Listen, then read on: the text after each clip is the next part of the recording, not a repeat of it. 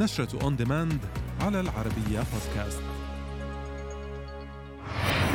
أمير كرارة تدرب على ترويض الأسود بسبب نسل الأغراب.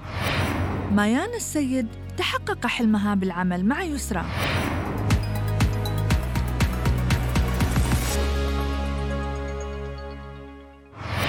تمكن غفران الغريب وهي الشخصية التي يقدمها أمير كرارة في مسلسل نسل الأغراب. من جذب الجمهور إليه بالكثير من المشاهد والكواليس التي كشف عنها عن طريق وسائل التواصل الاجتماعي. وفي تصريح للعربية نت تحدث كرارة عن المسلسل وسبب حماسه له وكشف كواليس تصويره حيث خضع كرارة قبل التصوير لتدريبات مكثفة لتعلم نطق اللهجة الصعيدية بطريقة صحيحة. بالإضافة إلى تدريبات على يد خبراء للتعامل مع الأسد والذي ظهر ضمن أحداث المسلسل.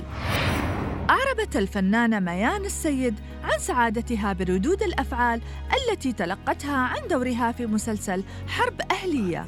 وفي تصريحات لليوم السابع قالت ميان أن حلم حياتها تحقق بالعمل مع نجمة كبيرة بحجم يسرى في أول تعاون بينهما معربة عن سعادتها بالوقوف أمامها. ومؤخرا نشرت الفنانة يسرى عبر حسابها على إنستغرام صورة تجمعها مع جميلة عوض وميان السيد تشيد بهما وتتوقع لهما مستقبلا عظيما.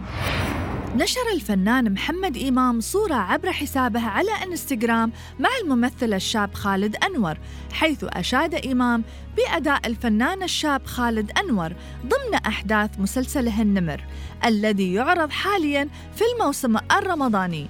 مشيرا إلى أنه فاجأه وقدم دورا جديدا عليه ضمن أحداث المسلسل وأبدع فيه ببراعة. عبر الفنان المصري ياسر جلال عن سعادته وفخره بشقيقه الفنان رامز جلال.